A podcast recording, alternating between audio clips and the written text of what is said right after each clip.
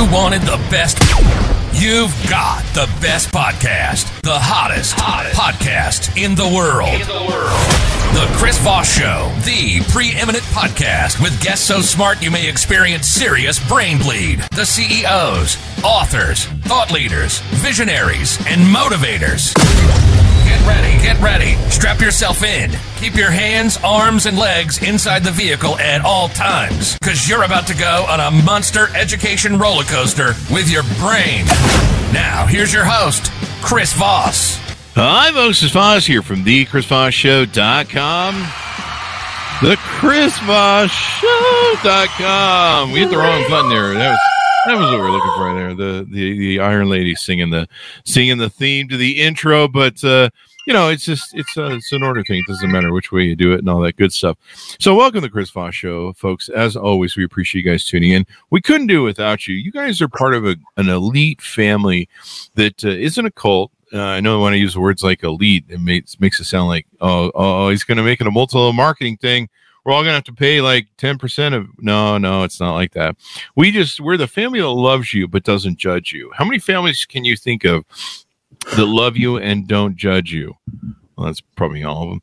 Um, the uh, so we're the one family that doesn't, the Chris Voss family. So always know you're a part of a family. You're never alone, and you're you're you're listening to some of the most amazing minds that come across: the CEOs, the billionaires, the White House advisors, the governors, the Congress members, the U.S. ambassadors, the astronauts, the Pulitzer Prize journalists, the authors that have sat down and they have poured their heart, soul, blood into a lifetime of work um, some tens of thousands of hours researching and studying, and they bring you this distilled, beautiful essence, what we like to call the Chris Voss Show glow or essence, as it were.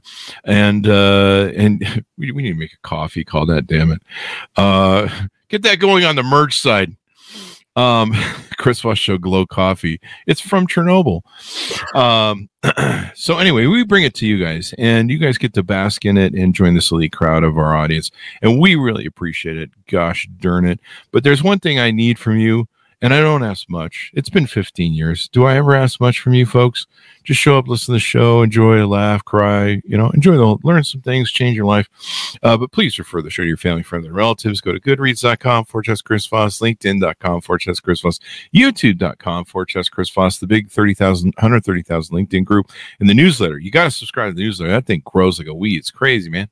And uh, Chris Voss one on TikTok, Chris Voss, Facebook.com we have an amazing multi-book author and she's got her newest book out we'll be talking about today and uh, her series uh, and everything that's so darn inspiring uh, her new book that she has out we'll be talking about is putney hicks uh, inventor adventures and uh, the Putney Hicks character. And I believe there's a newest book that we have out. And uh, Marsha, tell us what the newest book title is. Well, the the newest book actually came out last year. That's the Sea Turtle Spy Project. Ah. And in that one, um, so basically, Putney Hicks is this 12 year old girl who wants to be an inventor, but she doesn't know how. And she's trying to figure out who she is and how she can reach her goals and her dreams. And she's transplanted to a new school. So we go with her on different adventures from book to book. And then in the fourth book, I wanted to do a sea turtles uh, theme oh. and I'm an engineer, uh-huh. problem solver, um, turned uh, award-winning author to inspire kids in STEM. But mm-hmm. for the fourth book, I actually invented a nest screen, um, collaborating with Amber Coon, Sea Turtle Patrol Hilton Head Island, um, that is saving baby sea turtle hatchlings from becoming misoriented from artificial lights behind the nest. Oh wow! So I actually solved a real problem. That's part of the book for that's part of the plot for book four. There you go. Uh, and so there's there's four books in the series and a fifth prequel, to my understanding. The fifth is the the, the short story prequel, which um, you can get by signing up for my newsletter, mm-hmm. and uh, it tells the backstory of Sam. So the first three books, we just see Sam as this magical interface on this tablet, this computer tablet that defies normal capabilities. Mm. And she she takes this holographic appearance, kind of like Princess Leia in the first Star Wars movie. Um, but in green leggings. So it's a cross between Peter Pan and Princess Leia. Huh. And she's telling, she's not telling Putney who or what she is really. Putney has to guess. And then in the backstory, we find out, okay, she's um, really advanced artificial intelligence. Oh. And we still don't have the full story on the tablet. Oh. So she's kind of hiding in plain sight. But, you know, so if you kind of think of I Dream of Jeannie meets Man from Uncle, there's this kind of character that everybody wants to find out about. Uh-huh. And Putney's got to protect her secret. And Oh. Putney doesn't even know all of her secrets. So There you go. And what age range is Putney? Putney is 12, so she's in 7th Mm. grade, and she's trans. Um, she's moved from Kodiak, Alaska, to Hilton Head Island, South Carolina. So Oh, wow. couldn't be more diff- different, and the people she's going to school with couldn't be more different. Mm. So you are an award-winning author and engineer, and you've been on a mission to empower girls in STEM, science, technology. Engineering and math. There you go. Clearly, I flunked all those in second grade, and been flunking them ever since. And uh, you use experiences from snorkeling sea turtles to teaching her dogs new tricks. You inspire the uh, readers through the Putney Hicks Inventor Adventure series. Um, it's kind of like the Na- Nancy Drew, as it's billed, for the STEM age. I like this, you know, because there's enough books about mystery solving and stuff like that. And so you help bring fun and fascination to uh, and science to life uh, and all that good stuff. That's pretty amazing because, like I said, there's always these books about I don't know vampire teenagers and books about you know solving mystery. You know there was there was all those mystery series, but I like this. It makes it fun for young la- young women to be interested in STEM. and and hopefully to help them see how amazing they are Mhm. and that they don't have to be like their older brother or the kid down the street that tinkers on bicycles there's not just one stereotype Mhm. of hobby that you have to have to be successful in stem Mhm. however i really passionately believe that your hobbies no matter what they are can be the secret to unlocking your problem solving potential which can set you up for success no matter what career you go into. Because let's face it, I'm targeting middle grade kids, and that's a little bit early to commit to a career. Yeah. You know, Well, I mean, it depends on what country you're in. You know, some countries, you know, Oh, that's yeah. that's a coal miner right there. but um, yeah, so you know what I'm really trying to do is get them to see themselves as problem solvers and teach some skills that you know, okay, things that I learned from working at GE for Mhm. 35 years Mhm. in the aircraft engine industry it's like okay i learned rapid prototyping. I learned optimization. I you know as an engineer you know i've gotten math all the way up through partial differential equations but and i even use algebra in my hobbies? But one of the main barriers to success in stem boys and girls has been lack of confidence in math skills. Oh wow. And I tackled that in, in book two because we had this amazing um, Christmas event that I organized. Um, our budget kept getting cut at the end of the year, so we had our Christmas party in February, Mhm. and I got permission. We could, our whole group could take Friday afternoon off, and I got permission to use the pool at the fitness center, and we had a cardboard boat regatta. Oh, So we wow. had, you know, we had an hour to design our boats, an hour to build them, and then we had an hour to race them and test them in the pool. And I got so hooked on that. Of course, engineer Gates is like, okay, you can use a little simple formula to predict buoyancy and size your boat. And we guys were talking about battle boats, and it's like, okay, how do I how do I do an unsinkable boat? And I came up with this kind of cardboard raft design. So I did all the water displacement, you know, in a raft and we won every race. We were unsinkable. The other boats forgot to waterproof the inside sometimes. you know, they eventually sink. One one boat forgot to put the duct tape around the, the plastic tablecloths on the outside, so they were dragging. You know, but it, I got so hooked on that, I had to make another version to take to Hilton Head to take my dog surfing in the ocean Uh-huh. and you know and then that was so heavy i made an over-designed tank i had to design a beach cart to haul it to the beach with and then i came up with this ultralight you know fabric shell, marine grade fabric shell, and foam insulation core that did the displacement thing. And I, I have two versions, so I still take my dogs surfing in the ocean in Hilton Head on that and have a blast. But I've also volunteered with Girl Scouts of Western Ohio and GE Volunteers. And so since 2015, I've been involved with the after school activity, and then we did STEM summer camp Mm. beginning with 2016. So I've been designing um, experiments each year for STEM summer camp. And two years I've done the buoyancy experiment. And when the girls see this really gorgeous, hunky golden retriever standing on a surf boat, they just start drooling. It's like, oh, wow. And I could do it's like when they see it's like, here's a simple math recipe. And you can use that to size a surf boat that Harry can surf on the ocean with Mm. and, and they're, they're, the lights come up, you know, the light bulb goes off in their brain. I have one girl asking me, it's like, oh, so I could design a surfboard. And they start getting the idea that math is magical. It's just a tool to help you do cool things. Yeah. And if we can show the relevance of math, Mhm. which let's face it, most teachers have not a clue what engineers do. I mean, most people, unless you're an engineer, most people don't know what engineers do. You know what doctors, lawyers, um, detectives, and policemen do because you see it on t- TV every day. Yeah. But engineers, it's like, you know, so it's like you go into algebra and there's all these word problems, and it's like, oh my God, my brain hurts. I don't know how to do this. In fact, I, I was pretty much an A student, but I got a C in algebra. I have to tell you, I struggled with word problems. Really? And I tried to keep it from my parents, but when the C came home, the report card, I couldn't Oh. hide it oh. anymore. There you go. And I had to do something really hard and scary for me. I had to go to my teacher and ask for help. And I Uh-oh. actually had to go and stay after school to get the help I needed Oh to no. finally get it. But you made the commitment. But I didn't. Once I got it, it was fun. Yeah. Let's face it, doing hard stuff can be really, really addicting and fun. Yeah. Yeah. Rewarding. Yeah. I mean, nobody Yeah. plays video games that are boring. You know, if Yeah. they weren't challenged, they wouldn't do it. That's true. And there's probably a lot of math, technology, coding, uh, gaming algorithms. Uh, you know, there's there's probably so much math in in a video game. It's insane.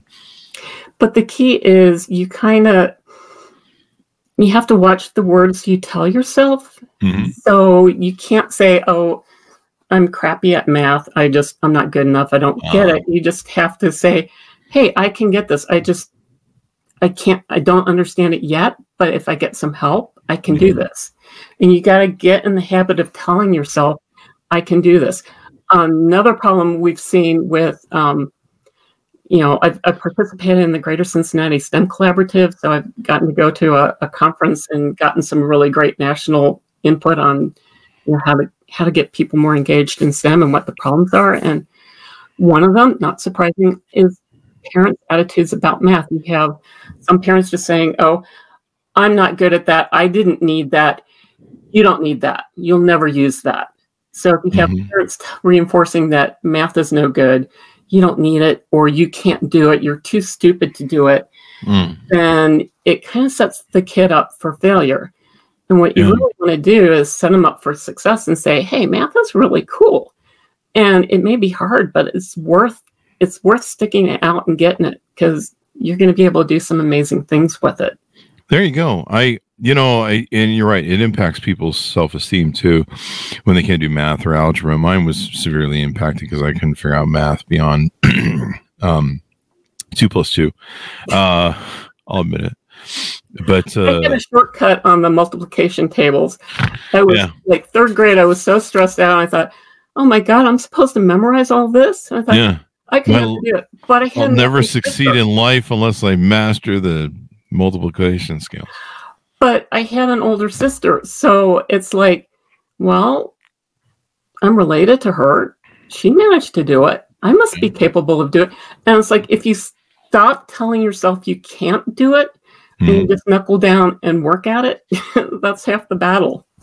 There you go. Uh, that, you know, that makes sense. I mean, anything that you have to master in life, it takes time.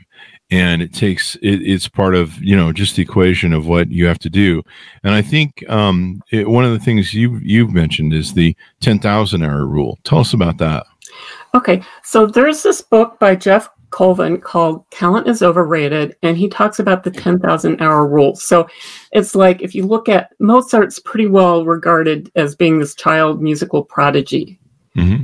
you know but Geoff posits and he's not the only one to do this Tiger Woods would be another example. It's like these are kids who started at their craft at a very early age, like age mm-hmm. three or whatever. And they just happened to have fathers who were in an extraordinary position to mentor them and teach them. So that, you know, his his theory is it takes about 10,000 hours of deliberate practice, dedicated practice to master anything. And if you if you're starting at a very young age, then you're you're way ahead of everybody else. Mm-hmm. So he gives the examples of Mozart's early compositions weren't very different different from you know his peers at a comparable number of hours into their career. It's just he started so much earlier, he progressed way beyond what they were able to do.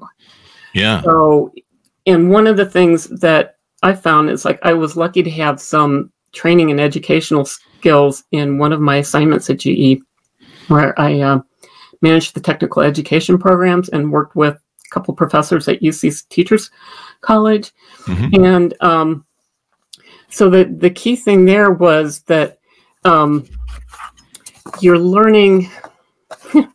Lost my train of thought there, but um, Oh, the motivation piece. Okay. Mm-hmm. So um, motivation is linked to success and learning, but the relationship goes both ways. So if you build successful experiences, you build the motivation. Mm-hmm. So if you set them up for success, you know, they can become motivated, be successful. So that motivation is a huge chunk. And if you start with hobbies and your interests, um, oh, that's the other piece okay, there's different types of content. There's mm-hmm. facts, concepts, generalizations, and problem solving skills. Mm-hmm. And problem solving skills are generally the most difficult for teachers to teach because let's face it, you can't lead them to a solution. They have to figure it out on their own. Yeah. You can give them a process, but unless they're making the choices, it's like using a GPS to find a destination instead of navigating using a map and directions. It's like, okay, the GPS leads me. I don't have to think. I don't have to remember. I just have to follow the GPS. Mm-hmm. Um, but the cool thing is, problem solving skills are the most transferable of all content that's taught. So uh, I can I can learn problem solving skills with painting and clay and sewing and woodworking or whatever hobbies I have, if they're self directed hobbies, I'm solving a problem. Okay. I may not be qualified to solve a problem in mechanical engineering because mm-hmm. I may need specialized knowledge for that, but I'm learning a process for how to learn and how to solve problems. Mm. So that, okay, I can leverage all my hobbies that I was doing as a kid in elementary school and I actually did because when I was sophomore year in Purdue and got my first DF in physics, electricity and magnetism it was like, uh oh, I I don't know if I can do this. And I had to make a choice.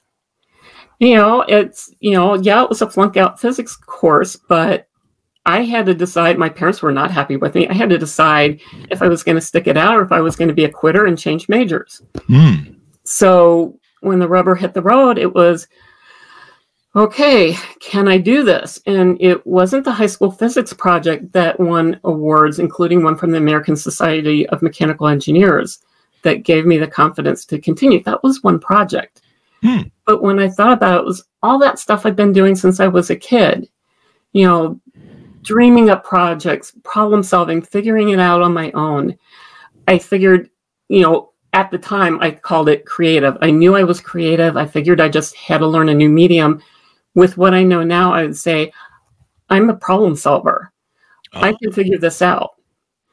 So if I take responsibility for my learning instead of giving it to the professor. Mhm. Say, oh, the professor sucks. The teacher's assistant is crappy and can't speak English. You know, the way they graded the test had me thinking that current was invented at nodes. You know, you can make excuses. Or you can say, hey, it doesn't matter. Um, other people are learning this stuff. I have to take responsibility for my own learning and I have to figure out how to learn it. hmm And I can learn it too. There you go. And you've you've you've pushed a lot of this data and knowledge into your book series for young adults, uh, with the with the Putney Hicks series, and you've got uh, a total of five books now. You've won 2023 Chrysalis Brew Project winner, Bookfest Book Award Gold Medal winner in 2023, uh, Gertrude Warner Middle Grade Awards, and uh, American Fiction Awards finalist in 2023 And that's So- book four. On book four. There you go. Uh, yeah. So uh, let's do some uh, let's do some honor to the rest of it. Uh, 2021 Reader's Favorite Gold Medal in book number one. 2020-22 Wishing Shelf Awards. She wins. She wins a lot of awards. People, they really like this thing. The 2023 Moonbeam Book Awards Silver Medal winner. Congratulations! And the. Moonbeam, the Moonbeam Award, which just came in the mail this week, is really cool. Yeah. It's almost like a time turner. Oh, really? There you go. Some of the awards give give you medals, so that one was a really cool one. Congratulations! But the, probably the big medals that you're achieving is inspiring young uh, uh, girls and and kids to Yeah. get into math and consider STEM as a possible pathway to their life. You know, it certainly beats some of the stuff I've seen on Instagram. That's for sure. Um, Well, and and the other thing is, um, so Stuart Brown wrote a book on play, and he interviewed people at um, Jet Propulsion Labs Hmm. who found that you know, okay, so in the 50s and 60s, a lot of the engineers, and it's it's true all over the country, you didn't necessarily have to have a college degree to be an engineer. There were a lot of non-degree engineers working. Think about it, Wright brothers. They didn't have college degrees, Mhm. but they grew up working with their hands, problem solving, and figuring things out mm, okay when it got into you know i don't know if it was the 80s or what at one point when they were hiring new hires they were finding that the new hires that just had these fancy college educations okay i'm i'm i'm a college graduate bachelor's um, master's and phd but um that sounds pretty fancy, there, Marsha. but they found that but i did a lot of hobbies growing up and what they found was this this new hires that didn't work with their hands didn't have hobbies where they were Ah, I working see. with their hands were not as effective at solving problems and the ones that did they could see solutions that other people didn't Isn't so interesting. again it's that um, learning that you you do from working with physical objects in space and putting stuff together and figuring Ah. things out you get you get a broader perspective um, almost any product okay we've got 3d printing now but there's still a lot of stuff that needs to be machined hmm and if you have a visualization in, okay, what this turbine disc looks like, and okay, now I'm designing a feature that's going to be very hard to machine. I mean, it's possible to design stuff that you cannot physically manufacture except with 3D printing. hmm So having practical experience with working with with your hands with 3D um, things, you know, woodworking, clay, even sewing, you know, there there are an awful lot of women of my generation who grew up with sewing as a hobby, and a bunch of us are quilters now. And when I think about it, there's another reason for that because you don't learn to sew without ripping. And so, thus, you learn how to fail and you learn how to okay, this isn't perfect, um, but it's functional. Hmm And I've learned something and I can figure out how to do something better next time. So, my sewing, I learned industrial engineering. I learned, you know, workstation setup, how to keep my seam ripper and my scissors nearby, the screwdriver to change the needle on the sewing machine. uh Um, I learned project management, how long it was going to take to make something, what the best order of sequence of operations was to be efficient. I learned how to, you know, kind of have my checklist so that I didn't put the zipper in backwards or, you know, the sleeve the wrong way. You know, so you learn all these troubleshooting tips and things that okay, they don't have to teach you then when you're at work because you learned them as a kid. You You figured them out on your own. Mhm. And that's tremendously valuable pre work experience. It's going to set you up for success later in life. There you go. And uh, so you incorporate this all in the book, try and teach some of these lessons in the book and in the books, I should say, Yep. uh, to try and inspire young girls and, and see how the math, the science, the technology can can be utilized, and and thereby give it better life. Because sometimes that was the problem I had with like math and algebra was you're like, when am I ever going to use this? Well, and that's And- the other thing because when you, okay, stories change attitudes, but they're mm. also, it's the next best thing to doing it yourself because you're solving problems, you're triggering dopamine and serotonin releases. There, there's an emotional content. You're using both sides of your brain to process information so it's encoded and stored more efficiently than just going to a math book and looking at, okay, this is the equation for a rectangular solid, the volume of a rectangular solid. Now calculate a mm. volume. You know, it's like when you see it through story and you see a use for it, it's like, oh, okay, I, I don't have to follow the steps. I just want them to see that there's value for this. Yeah. So I'm setting them up for relevance in motivation. So that And- hopefully when they get that next hard class, it's like, you know, I want to be, I want to see the fun side of math. I want to master this because it's going to be my best friend. Yeah. And I like how you've you've titled the books Inventor Adventures. Yeah. So it makes it fun. You know, the covers of the book have got fun images on them and, and stuff like that. Did you do the illustrations as well? I did the interior illustrations. Okay. So I figured Putney, her her dream idol is Leonardo da Vinci. She wants to be an artist inventor. Oh, And I figure I only have to draw as good as a seventh grader, and I'm sort of an amateur artist.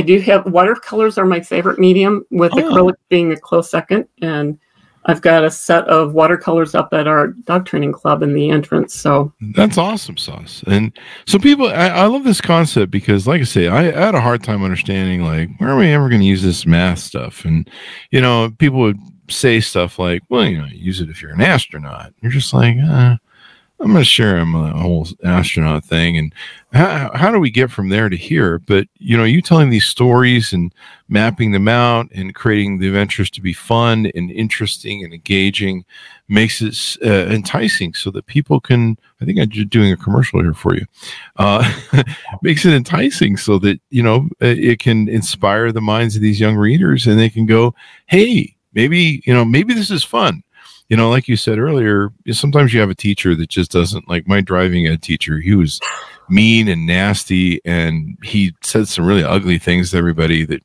most of you won't pass this class on the first day. So I showed him and didn't pass his class the first time. Uh, and so then I had to turn another six months of his class.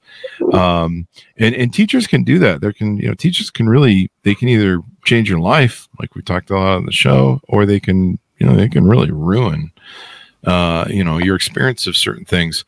Uh, and so it's great that you kind of have this as a teacher in these books.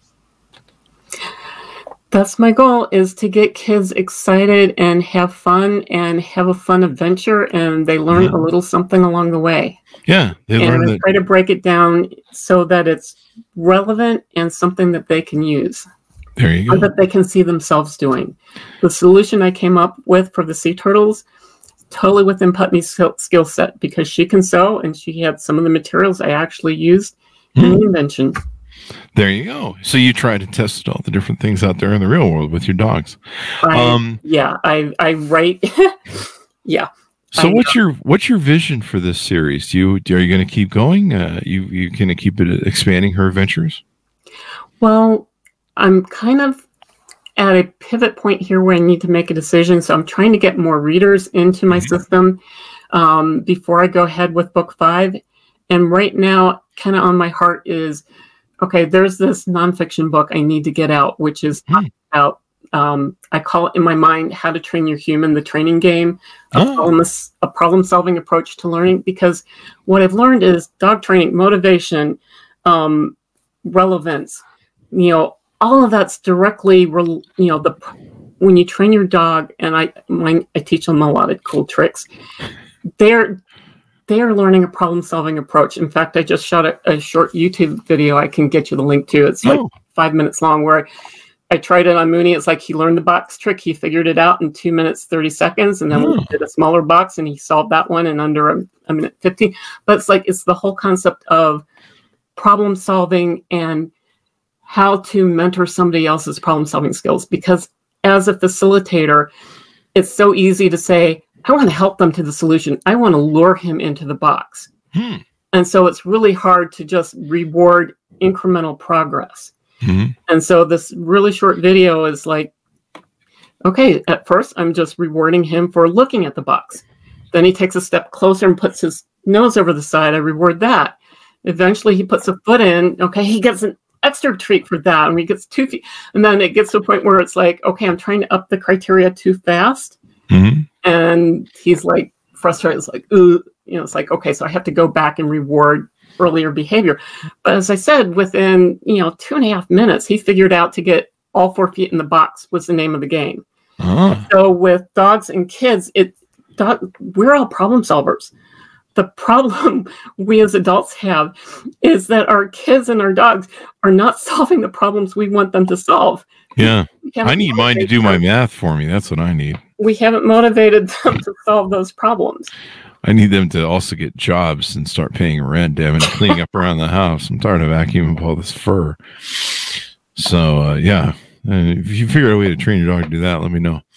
Um, they're they're they're never going to vacuum though, because the vacuum is not enemy number one, evidently, according to Dog World.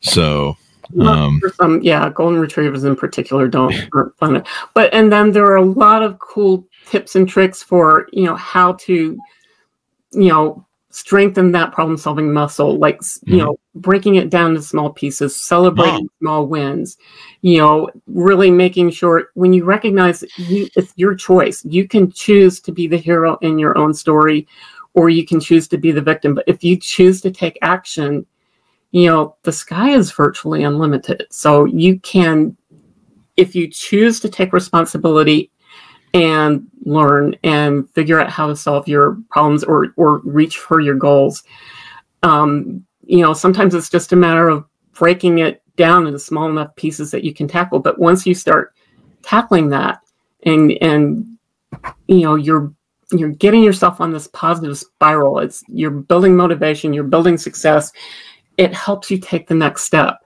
mm, And then if you can incorporate, you know, things that bring you joy, so your hobbies, if you can work that in, then then you're really on this really powerful spiral of success. There you go, and and you know it's it's something that uh, everyone needs to learn about. I could have used more STEM help when I was in school because I, I just didn't I just didn't get the big picture. And like people are like, you're going to use this someday, and of course, no one uses algebra except just scientists and you know smart people.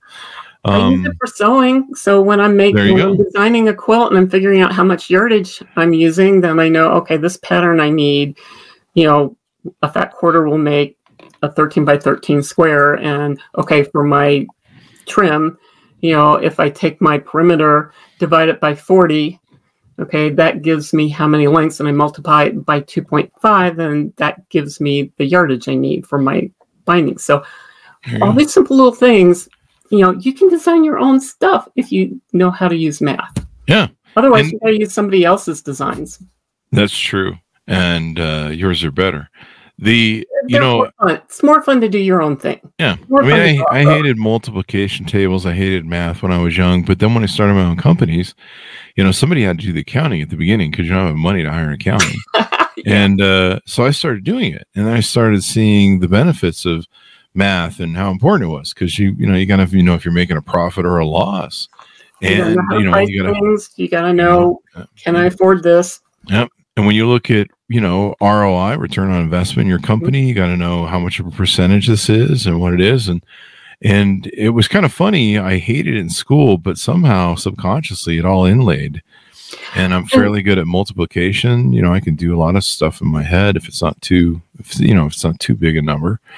Um, the other thing is just because you hated something in the past, don't tell yourself you're a failure at it forever because I was always um, not confident with probability and statistics. It, the teachers always threw it in the last two weeks of the year. I never got good at it. See, statistics are my favorite thing. I love statistics. They I love it now. so I love now. it now. Yeah. And I love design of experiment. I learned all that, but I I was taking extra classes when I was working on my PhD, and it was relevant because I was analyzing um, test data. Hmm. So I needed I needed it then, and because I had a use for it, and suddenly I was taking graduate courses that helped me to learn and design effective experiments and analyze the data I was getting. It was like so cool. But sometimes it's just a matter of having the right problem at the right time so that you're motivated and then you get the right resources. So, you know, just don't let yourself tell you that you are not good at something. There you go. You're, eh, not, and like you're you not say- motivated to learn it yet. When you're motivated, you can do just about anything. Yeah, just eat the bite the. Uh, you know, I always think of it when I need to learn something. Um, eat the apple, or, or not the apple. Eat oh, the Mark elephant. Twain, eat the frog first thing in the morning. Yeah, there's there's always that too. But I eat the elephant one bite at a time. So Oh, if you yeah. if you got something major like you got to learn this math or whatever it is, eat the elephant one bite at a time. Take a bite, you know, and just just uh, master it. Um, or you can just eat the frog in the morning. That sounds like a sounds like a Yeah, nasty ass breakfast to have, but it was Mark Twain. Yeah, it's like if you eat a, a live frog first thing in the morning, nothing else worse will happen to you the rest of the day. And of course, he's not advocating eating a live frog, but it's like do the hardest thing first because when you mm-hmm. wake up, that's when you have your greatest mental energy and your decision making energy. And as you get down, you know, the end of the day, you're tired. It's like you don't have as much willpower. You can't, you can't muscle through the hard stuff as easily. I just realized I actually do that Mark Twain stuff. The hardest part of my day is just waking up, getting out of bed. Five second rule. Uh, I don't know if the you've five heard about rule. that. Get out of bed fast. five second rule when you wake up give yourself five minutes and get yourself out of bed do not hit snooze Yeah, don't don't do this. just get out of bed and act on it and that's i had to do that to get book one finished There you i go. was i was rewriting it the first draft was so bad I don't really have an option. My problem is once my dogs figure out I'm awake, you know, Oh, yeah. th- they get a treat when I'm making coffee. And so now I've screwed myself because basically as soon as I wake up, they're like, Hey, dad's awake, dad's awake. And they start running around, jumping on the bed, look at my face. And I'm just like, Yeah. you know, and it, we've, I've had to teach them it's like, you know, in the middle of the night, dad's just getting up to pee. We're not getting up for the treat part. We're just getting, up, he's getting up to pee. I'm coming back. We're not doing this whole thing and sometimes they get confused at what's going on. But they've kind of learned they know when the moment is dad's waking up. I think it's probably because the google uh, alarm goes off uh, that i use. Uh, so his own internal clock when he sometimes i can get him to sleep in a little bit more but most of the time it's sort of like oh i, I think it's time that mom and dad should be getting up. Yeah. yeah so i'm gonna get him up. You know my dogs hear that t word the tree word? Oh boy you know there's there's no end of going crazy once they get that. In fact they, i have huskies so they give me a lot of hell in the morning. I, they cuss me out if i don't get to the treat bag soon enough. And you know i'm like i'm trying to get the blood out of my eyes and figure out where i'm bleeding from. Give me a break. I'm 55 it all hurts. So um yeah. Um so this has been really insightful and wonderful and i'm glad you're uh, expanding uh, young ladies options and giving them you know uh, different things that they can look at and encouraging people to get into STEM. You know, we really we really try to get people into you know uh, find something you like in life. I think one of the biggest problems we have in our schools is we don't do what the English do, where you try and find what really works for people as a trade early on. You know, kind of what they're geared for. It's like we just kind of throw everything at them, and we're like, "You figure it out." Dissect frogs in biology and here's some art and some history and see what you like which is kind of i suppose a good way but you know i would have rather done stuff that i liked in high school. In fact i slept out of high school and actually did stuff i wanted to do in high school uh, which made it more enriching for me. So maybe there needs to be more of that. Everybody's a little bit different and i kind of feel like i i pretty much like just about every class i took hmm um so i was one of those kids that was you know easy to learn and and and i was lucky i had a lot of good teachers hmm you know there were some things that were just like okay n- not even close no no way am i going to be you know majoring in social studies and history and you know so it was for me it was like you know kind of art and math and science, and yeah, I liked writing too. Yeah. But I, I figured I didn't know enough to write something. I figured I like I needed a lot of life experience before I try to start writing something. So now it's my uh, kind of my second career. There you go. And there's no end to what people can want to do, and that's the great journey of life. So thank you very much for sharing all this. Uh, we're going to look forward to the new books and all that good stuff. Uh, give us your dot coms. Where do you want people to find you on the interwebs? Okay, so my main website is putneydesigns.com, Mhm. P-U-T-N-E-Y designs, which is both a noun and a verb. Mhm. Um, and I'm in the process of uh, starting my own author website, which will be marshatufft.com. Ah, there you go. MarshaTufft.com. There you go. And with two F's in the middle, I believe, right? Two F's and a T. So a lot of people spell it wrong, or they want to put they want to put a vowel in, in the middle of that because they just can't handle three consonants together. But They do that to me with Chris Voss. They do two S's on the Chris and one S on the Voss. And I'm like, you know, I've been named Chris for 55 years, traveled this world. mhm. And uh, I would notice if I ever bumped into another Chris that had two S's, but I have not. So I'm not sure where you people are coming up with that. Uh, it must be really just a bad case of dyslexism uh, every time I see it. I'm just like, how did you get the two S's fucked up on that one? But there you go. Um, people and I also have STEM experiments. So in the books, I try to keep the heavy lifting out of it. Mhm. But in the back, I give you a link to my website where I have um, STEM experiments and more details for what you can do if you want to get into greater depth on some of the projects from the books. There you go. And there'll be a link, there'll be two links on the Chris Voss show page you can look for where you have a link where people can get a free ebook they can claim through December 31st, Mhm. 2023. I should put that because people watch these videos 10 years Yeah. from now. Um, and you can get her award winning first book. Uh, in the Adventure series or Inventor series, uh, The Secret of the Magic eyePad. And so if you click that link, you'll get that for free. Yes. And then also her Amazon Amazon page for her first book. There'll be a link there for that as one. And of course, as always, you know, just remember that we got Christmas coming up, folks. So if you've got those young nieces, nephews, uh, kids, cousins, you want to, you know, it's hard to buy for kids, you know, because you never know what they want. You know, I don't know. I just, I just give them credit. make great Christmas presents. Great Christmas presents, and it's better than socks. Let me tell you, I got a lot of socks when I was a kid, and I love my aunt, and my grandmas, but give me a break already. Um, no, they're wonderful people. So uh, order them up for that, give them away, use them for Christmas gifts. Uh, a great thing to do. Support the cause for girls and STEM. Uh, thank you very much for coming on the show, Marsha. Really appreciate it. Was um, delighted to come. Thanks so much for inviting me, Chris. And it was a delight to have you as well. We'll change some lives here and all that good stuff. And uh, there you go.